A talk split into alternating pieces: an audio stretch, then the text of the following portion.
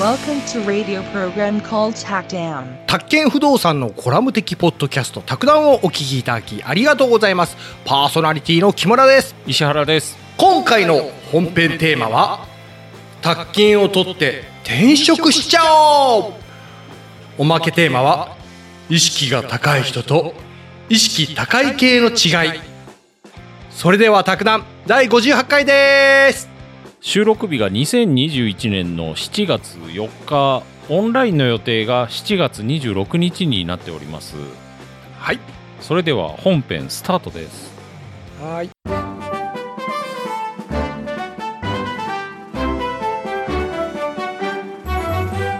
卓談第58回宅建を取ってもう転職しようよという話ですね、うん宅建の資格持ってると月に何万円支給とかいう求人広告を目にすることもあるそうです。これ転職スタディというところのサイトですね。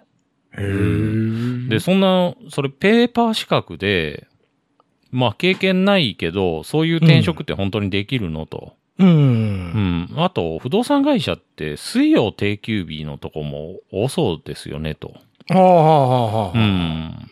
基本的にはあれれ土日は出勤なんかねうん。どうなのと。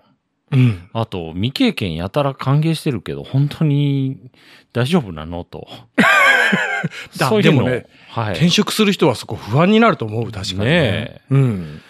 宅建の資格を取ると、うん。宅建士として仕事ができるようになりますと。うん。で、宅建士は、はい。あのー義務を負ってると。これはね、不動産の仲介で、うん。重要事項説明書の交付と説明を行う義務があると。はい。うん、まあ何回かやりましたもうんね。ん。うん。これちゃんとやらないと、こううん購入者が損害を受けたりして、うんで、結局、宅建士個人にも、なんか損害賠償責任が負わされることがあると。おーうん。。だから普通の売買の案内とかの仕事に加えて、宅建士はそういう業務が加わります。ああ、責任が増えるんだね。うん。うん。で、これ不動産会社以外でも活躍できますよと。はい。うん。これよく出てきますけどね。えーっと、他に金融業界。あ、これはあ言ってたね。う。ん。あの、融資するときに、うん。不動産を担保にするんですよね。はで、その価値がいくらかっていうのをはい把握するのに、宅建士の資格がや必要になると。あ。はえ。じゃあ、金融関係で働いてて、なおかつ、他研士持ってたら、うん。光、光ってるね、なんうか。ん、なんかね、うん。あのービビりますよね。 こっちとしても。こっちは宅建士一本なのに。向こうは銀行に行きつつ竹も持ってんのかよってなると、もう太刀打ちできないですよ。こいつのスーツ、ノリめっちゃ効いてるぜ。そうそうそう。 僕のはイオンのスーツなのに。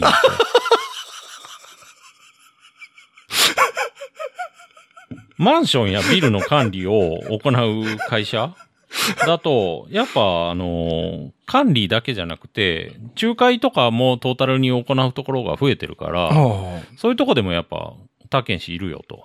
うん。うん。あとはね、うん。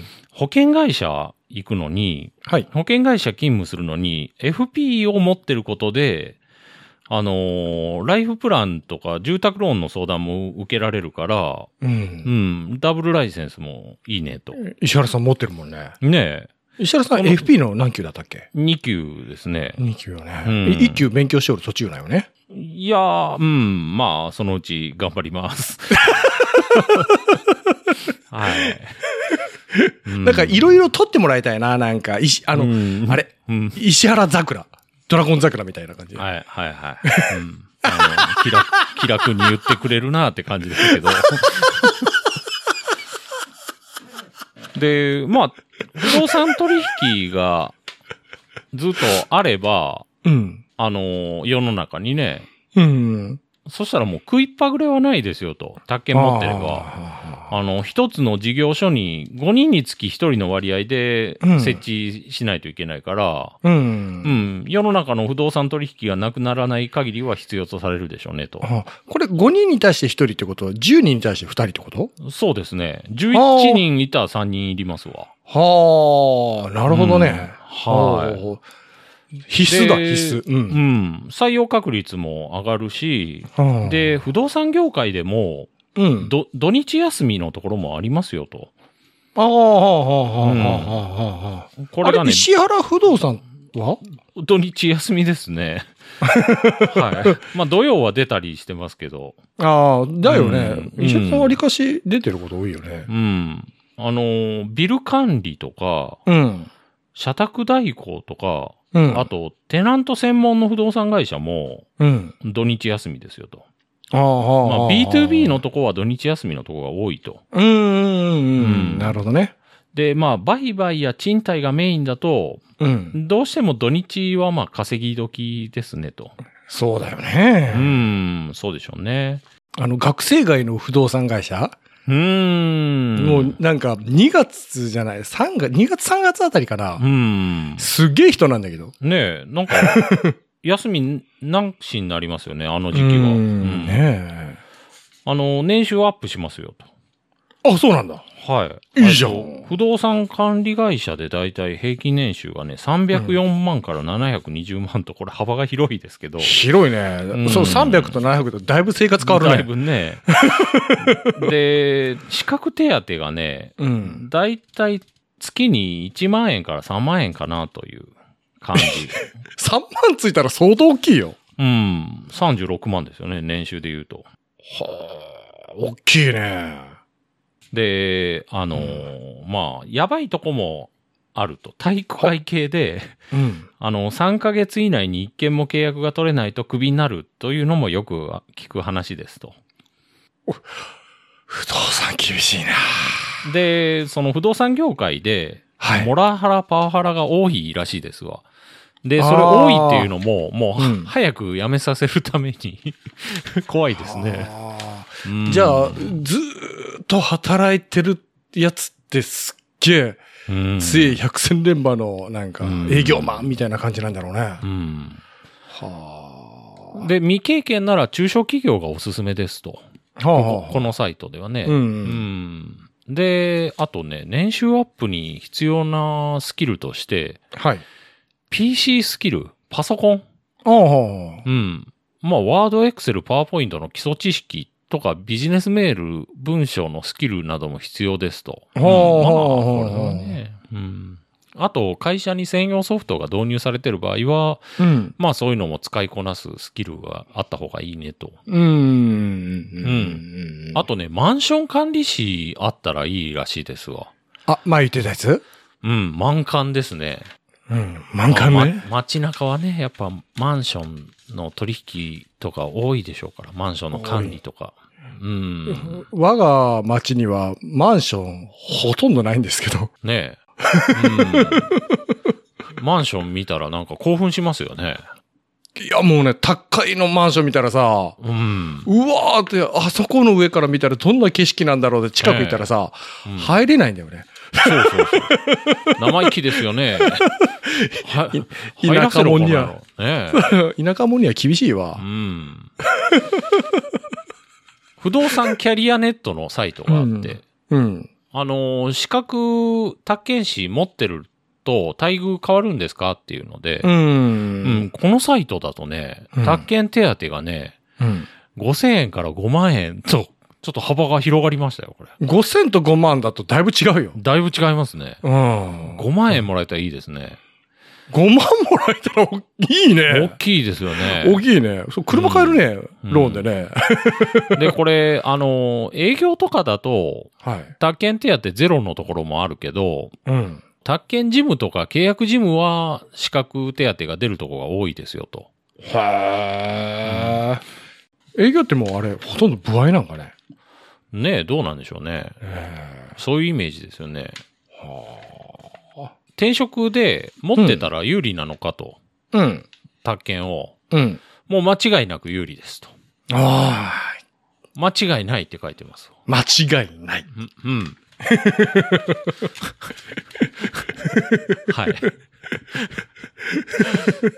で、えっ、と、一方で、大手だと、もう、はい他県ないと書類審査で落とされますよと。え、そうなんだ。うんあもう必須なんだね。もうでしょうね。あもうあるのが当たり前だ。うん。はあで、他県なくても、うん。転職できる職種の代表がうん。営業職ですと。おうーん、大変だろうな、でも営業職。ねえ、あの方も、宅建持ってるかどうかより、どんだけ売れるかっていうのを重要視して採用されると。うんああ、他にもね、投資販売営業で、売買の仲介はいはで、買取再販とかね、まあいろいろ書いてますね。あと、不動産管う理。ーんうん、管理もまあ、管理自体はね、宅建いらないんでね。賃貸仲介業から、い。うん。売買とかに転職するときは、うん。あの、宅建取ってキャリアアップするのがいいですよと。うん。賃貸の仲介とかでね、受付やってて宅建持ってないっていう人も多分多いんでしょうう。ね。うんん。あれだねそうなんですよはい。ほら、僕らは卓談じゃうが、ん。うん。やっぱあの、その、えーっとね、この宅建に関してすごく中心で、なおかつやっぱメリットをこう出していくけどさ、はい。なんかあの、その不動産会社のその就職するにあたってデメリットみたいなのってあるうん。どうなんでしょうね。ねえあるじゃん。なんうんか例えばさ、うん。えーっと、えーその営業職のやっぱきつさとかさ、うん。ねえその不動産会社でこう働くとこういったことがあったって。やっぱあの、やっぱ転職有利いいことっていうのはたくさんあるのもわかるんだけど、メリットとやっぱちょっとデメリットも知りたいな、みたいなのはあったね。なんか機会があったらまたどっかで。ううん。ん。あのー一応ね、うん。賃貸仲介のうん、あのー経験談の話題がここから出てくるんで、まあちょっと絡んでくるかなと思うんですけど、あ、ああ、うわ、うんいいいな。のー学生向けのバリバリの仲介、はい。 4年やってた A さはい、A さん。ん。で、あとはね、うんあの、店長職も経験された15年の Y さんと。 Y さん。はうい。ん。で、A さんは、まあはい魅力としては、うん。やっぱり給料ですね、と。ああ。で、繁忙期は1ヶ月で、これ女性ですけどね、うん1ヶ月で120万とか稼ぐことができる と。すごいですね。うーちょっと待って。それすごいねん。。すごいですよね。この間すごいのあのあ、あそこと一緒ですよ。あそこのあの、やる気が上がる株式会社の1年分ですよね、これ。はで、頑張った分が今月の給料になると。先月頑張った分が。あ。ああ、そこは確かにやりがいだ。ううん。。まあ、これもね、会社の給与体系で全然変わってくるとは思うんでますあけど。確かにねう。ん。で、あと、まあ、普段会えないような人との人脈も築けると。ほうほうほうほなんかいろんな職種のお客さんからいろんな相談を受けるから、う。うん。この住まいっていうこと自体が生活の根底に関わることだかはら、あ。うん、なぜ引っ越すんですかとか、うんそういう。話も聞かなきゃいけないし、はあはあうはん、あとはあのタワマンの人からも相談を受けたりするから、いろんな人と出会えると。うん、まあそうでしょほううね。ほうほううんほうほうほうほうほうほ A さん、う。うん。繁忙期は、うん。 1日に部屋の鍵渡しが100件とかあったらしいで すわ。すごいですよね、これ。100件。 100件の鍵渡しうん何時から何時までやってん間違えのたこともありますと。そりゃあ、あるわさ、それだけあったらね。で、まあ、葛藤としては、うん。物件が世の中に多すぎて、はい。お客さんもふわふわしちゃうと。うああ。ん決めきらないことがある。これ僕もすごい感じますね。ああ。あうの、ん石原さん前言ってたじゃん。あの、うん少ないからの、中の方の選択うん。の方が選びやすいっていう話、前翔太じゃ。うんんああ。たくさんあると反対に選べれないってね。でね、なんか、かどこかに自分の理想にぴったりハマるのがあるってみんなやっぱ信じてるんですよね。ああ、なるほどな。まだそれ。れは隠れてるだけだと。はあ、はあ、はあうんはあ、はあ。わかでるわもかる。実際はそんなのないんですけど、うーんもうどっかでね、あの、妥協点があると思うんですけど、そんなことはもちろん言えないからうん、うんうんうんうんうん難しいですねうん。。わかるわかる。そういうのずっとそう、こう自分、こうネバーランド探してるような感じになるね。うん、そうそうそうそうそうう。ん。賃貸仲介で大切なこと、うん。エリアの物件をしっかりと把握することが大事だよと。他の会社の物件も紹介することもあるから、そういうのもやっぱ一回は見とく必要があると。まあでも楽しい。いでしょうね。うん。いいろんな物件見に行くっていうのは。く。うんあれだね、あのー借りる側はさ、いろんな物件見てさ、 うん。その次の生活の想像を膨らまして、うん。ね、ワクワクするのはいいけども、あのーその不動産会社の人は早く決めてくれと思うだろう な。うん。いや、ほんま思います わ。もう頼むから早く決めてくれ。次があ他るんにじゃなんっいてですね。かとか言われたら本当ね。うん。もうここぐらいしかとか言って誘導するようにするんだよね。そうね。うん。まあでも気持ちもわかるんですよ、本当うん、わかるわかる。だってさっきの100だってずっ件、ね。と、ずっと住むことになるんだから、うんそりゃああまあねパッと決めてっていうのも辛いだろうなとはねう、。うん思いますわ。そうそう。せかされて決めてさ、うんちょっと嫌なことがあったら、あの時にせかされて決めたから、そうそうそうこんな気持ちになったってね。うんやっぱ、自分で考えて考えて、まあ妥協もしながら、まあいいかって決めたのならね、うんまだ、うんまああの時決めたしっていうのがあるし。はい。あ不動産の仕事ってやっぱ一期一会ですよと。あ。ああ結構、一回、初対面で仕事をすると。う。うんん。でも、ちゃんとやってると、そういう人が他のお客さん紹介してくれたりっていうのもやっぱあるんで、っていうふうに書いてますね。ああ、やっぱ人の関わり方なんだな。うん。うんうん、で、業界で横の関係ってどうなのと。おー、不動産会社う同士の関係。わ、気になる。うん。で、これは基本的にはやっぱ仲がいいと。あ、そうなのうん。バッチバチじゃないんじゃん。これ僕もね、思いますね。他の不動産屋が扱ってる物件をお客さんに紹介するときとかって、うん。鍵借りに行ったり、条件聞いたりってね、連絡結構するんですけど、ああー、はいはいはいはいはい。うんやっぱ丁寧ですわね、みんな当たり前ですけど、ああ。よっぽどね、大企。業のうん。他の部署とのやりとりとかの方が、うん。なんか 雑。あっちの方が、同じ会社で、うん。なんかバチバチでやってるような感じがありますね。ああ、そうなんだ。うん。はあ。同じ企業で違う営業所同士の人間とかだと、ああ、でもうんなんとなくわかる。あの、よくあの、第一営業部、第二営業部とかですが、競わせたり。で、俺の方がちょっと車歴が長いからとかいう部分もあったりするじゃないああ、そういうのって石原さんの嫌いなやつだ。そうそうそう。業界内だと、うん横の付き合いだと、うんもうそういうのも本当ないですね。あ、そうなんだ。うん、みんなやっぱ丁寧にやり合うから、そこは僕好きですあーね。あーあーあーあーで、ちゃんとしてる人が多そうだね。そうですね、結構ね。まあ、 ちゃんとしてないとやっぱ業界で、は、は弾き出されますよね。そうだよね。うん。 そうだね。不動産業界でのキャリア像なんですけど、うん。うん、あのー、業界内での引き抜きは結構よくあると。あー、で、あのー、一つの、例えば賃貸部門とかで仕事をしてても、うん。他の部門の仕事にも自然と触れていって、はい。うん、あのー、賃貸のお客さんとかオーナーさんが、うんぶこの物件ちょっともう売ろうかと思ってんだとか、う。うんん、それか賃貸でね、住んでる人が、あの、ちょっと、買おうかと思ってるんですとかいうふうにね。おうで、だんだん知識も広がっていくことがあって、ステップ、ステップアップしていく人も多いですよと。うんう。ん、売買管理リフォームとステップアップしていくと。うん。うんううんん。ですわね。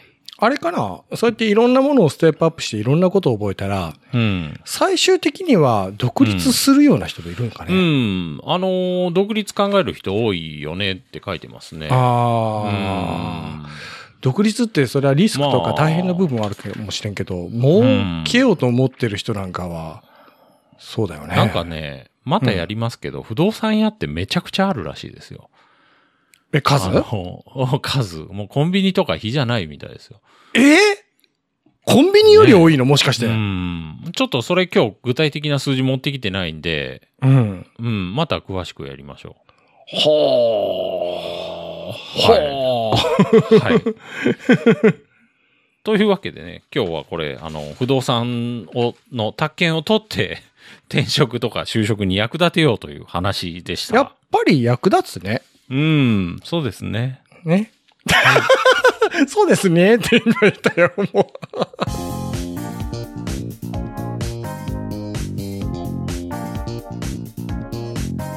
はい、あのーようやくおまけの卓談行きたいと思いますう。。はい。はい、本番に入っていくと。うん意識高い系と、意識が高い人っていうのは、うん。実は違うんですよね。そうなんだね。僕ら、混同してますけど、まあ、もう、あえて混同してるのか、まあ、混同しちゃってるんですよ。でも違いますよと。と意識が高い人っていうのがいて、はい。それに対して、はい。あの意識高い系の人がいる と、うん、意識高い意識の高い人からいきましょうかはい。意識の高い人っていうのはもう周りから尊敬されてるとはあはあはあはあはあ。どんな人なのかうん。見ていきましょうん。うまずね目標に向かって行動できていると、はあはあはあ。うん、地道な努力してますよとうん派手さはないけど、うんうんうん。、で実行力があって、うん。もう自分がやると決めたことをやり遂げるのでうん。結果。として大きな成果を手に入れることができるあ。あはあはあうはあ。んでね、次、自慢話をしないと。意識が高いは人。あはあはあはあうはん。もうこれ、努力をして得た、得たものは当然のことだかあ。うん。ら、もう本人別に自慢するようなことじゃないと思ってると。うん、これ成果が出た人でなんかあれね人格者みたいな感じだね、うん。うん、でね、はい次、無理せず人脈が広がっていくと。意識はあ意識の高い人は。でも石原さんはあれだよねあの人脈嫌いだったよねそうです。であ言葉が嫌いって言ったんかうん あのー人が嫌いです。 あの僕の話はいいんですけど意識が高い人は無理せず人脈が広がっていくとはあはあは意識高い系の人はあうんセミナーとか SNS で頑張るんですけど意識が高い人はもうそんなのしなくても自然に広がると。なるほどなは自分に合った努力をしている意識が高い人は同じような意識が高い人と心からの交流ができるとは相手の主人公とかあ、うん、会社のブランドとかに対して全然目がくらまないとはあはあはあそっかそっか次意識が高い人は譲れないこだわりがあるとではあ自分のー芯をしっかり持っててンはあはあはあはあ例えば生活のリズムとかお金の使い方とかでもうんもう譲れないルール持ってるよこれ石原さんじゃんとそうですかねうんはい、もうつ強い志をキープしてると。意識が高いね石原さんはあとね、うん、意識が高い人は発言にブレがないと。もブうレ意識が高い人は発言にブレがありません。ああない、ねえっと、周りが反対意見を言ってきたとしても、うん、あ確固たる芯はブレないと。あブレなういんブレない、うんはいまあ僕の場合は、これ、あの、暴力に訴える かもしれない。ぶっ殺してや周りが反る対意見言ってきたら、ぶはい。ぶっ殺してやるはいここにいる全員って全員 はいまあ、まとめとして本当に意識が高い人とはうん意識高い系の人とは違ってうん目標に向かってきちんと行動しそれをひけらかさない人ですそうなのあとあそういう人はもう周囲から尊敬の的になるでしょうとなるほどね、はあいのジブリのキャラ主人公キャラほうん、もうあのすごい地味なことを毎日こう積み上げてるんだけど、あのあのアニメの中では派手さの部分もあるけどさ、結構あれなんだよねあの幼い子がさちゃんとご飯を作ったりとか、トトロですね。そう、うん、とかあの、はいその近所の人とちゃんと挨拶して会話をするとか、はい。ねさつき、さつきちゃんですね。うん、好きなやつね、石原さんの、はいはい 逆行きましょうか逆、ん意識高い系のもううざくて敬遠される人ははいまず自分をきゃ過大評価すると、ああー押し付けがましいところはあるかもしれない、うん、あので、うんあのーなんかもうそんな全然ダメなのにすぐに、まあ俺起業するからとか俺インフルエンサーになるからと言ってしまいますと。で周囲から見たら「いやあのあなた足元ぐらついてますけど」っていうふうに突っ込みたくなるけど本人はもう自分ならできると思い込んでると。あー思い込みってさでもさそれは強さでもあるよね、で過大評価した発言が続くから、うんもう周りはうざく感じると。ああまあ確かにな、はそれは次ね、発言の割に中身が薄っぺらいと。で気をつけといなお前も高い系の人はもう身の丈に合わないほどの大きな発言をすると。 はうん、ででもとにかく薄っぺらいと。 ああーはあはあでそれ感じられるのはうんまあその人自分で吸収した発言じゃなくてうんただあのネットで言ってたとか有名人が言ってたとかいうのを連発す るとうんドキドキしますねなんかもうこれ自分で読みなが らは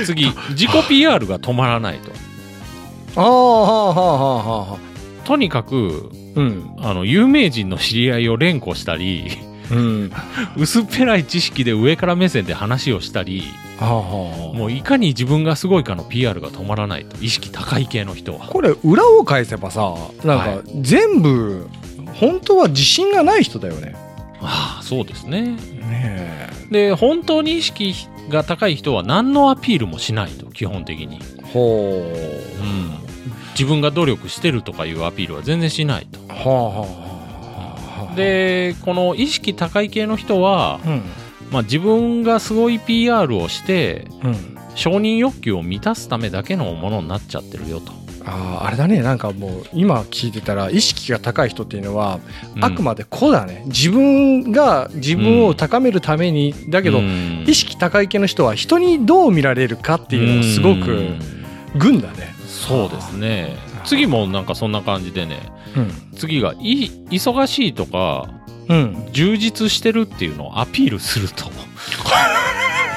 あの寝てないアピールとかあの自分磨きアピールとか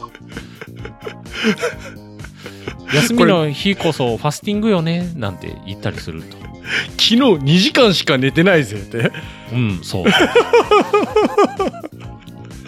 俺すごいだそれをろもうアピールしてくると全然勉強してないけどテストでこの点数取ったよああうん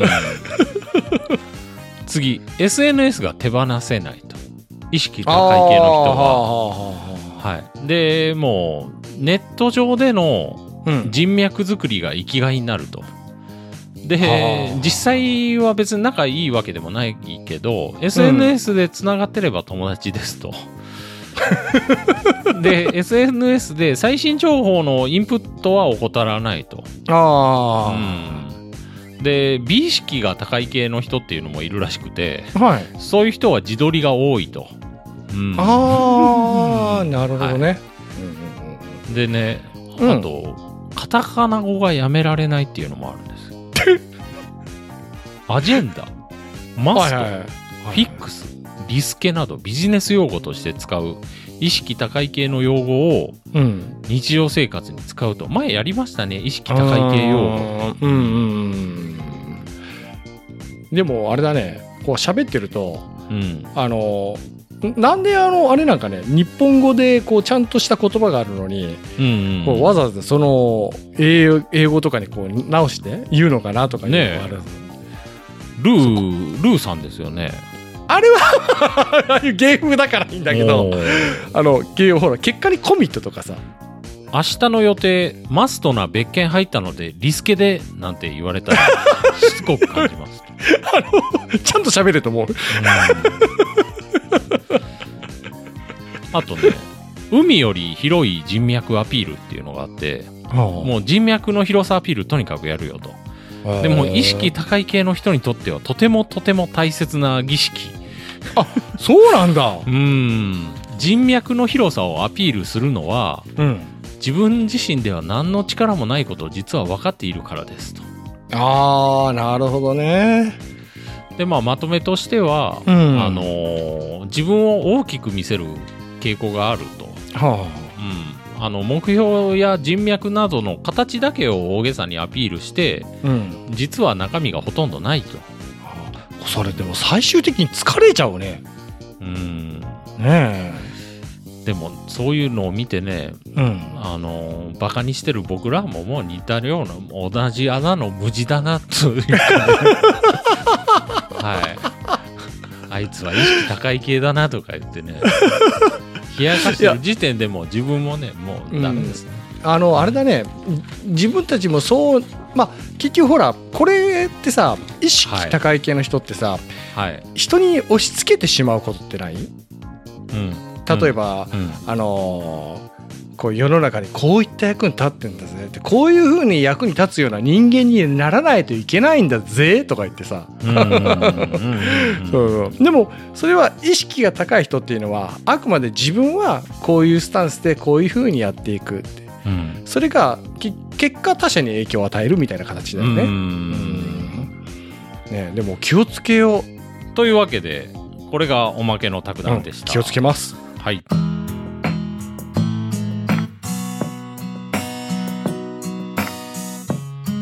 最近、ポッドキャストまた結構聞いててはい他のポッドキャストね、おおうん、で農家の種が面白いですねやっ ぱり石田さんよく言ってるよね。うん結構お気に入りで最近お気うんに入りというか全然向こうの方があの上なんですけど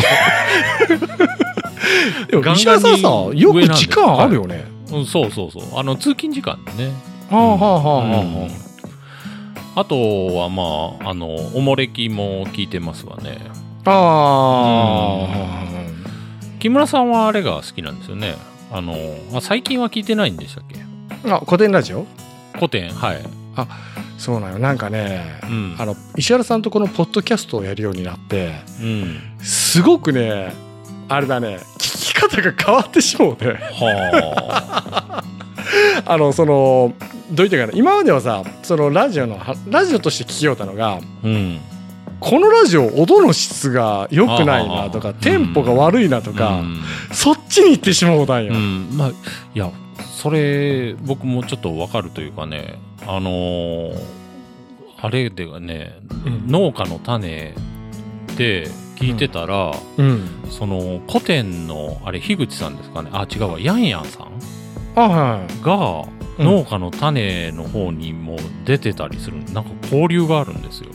へえ。え、石原さん、もしかして、じゃあ、僕らも。いやそれ絶対無理じゃわって思って でも、あれだね、あの、はいもし、あの、ユーチューバーとかもさ。あはの、他のユーチューバーとコラボでやって、い、うんあの、結局、お互いのね、あこの。あのいるじゃんまあまあリスナーじゃないけど、こううんみ見てくれてるフォローしてくれる人、うんが結局こうその互いにフォローし合ってすごくシナジうーあんのその相乗効果うん生むらしいんよ、うんうんうんでもあれだよねはい他の不動産ポッドキャストでコラボしたらどうなるんだろうね。うん、いやもう僕はねうんやっぱり木村さんが出張のあれでねあのなん座か何それ 敷座敷を盛り上げる、うん、あの何でしたっけあの太鼓持ち 太鼓持ちで、はい、あー奉還として出張奉還としてなんか他の番組し七に赴けと。にもし来てほしいという方がいらっしゃったらあのいつでもご相談いただければ、まあ、ちょっ とちょちょちょちょちょちょあのちょちょちょちょおあのちょっと木村さんのちょっ場合と無料では動かないんでねあのそこら辺はちょ っと。というわけで今回も終わりです、これで。あ終わりねはい。今回もお聞きいただきありがとうございました皆様からのいろいろなお便りをお待ちしています。卓談はおおむね週2回配信します。配信予定とお便りの宛先はホームページでご確認ください。では次回もポッドキャストでお会いしましょう。さようならさよなら。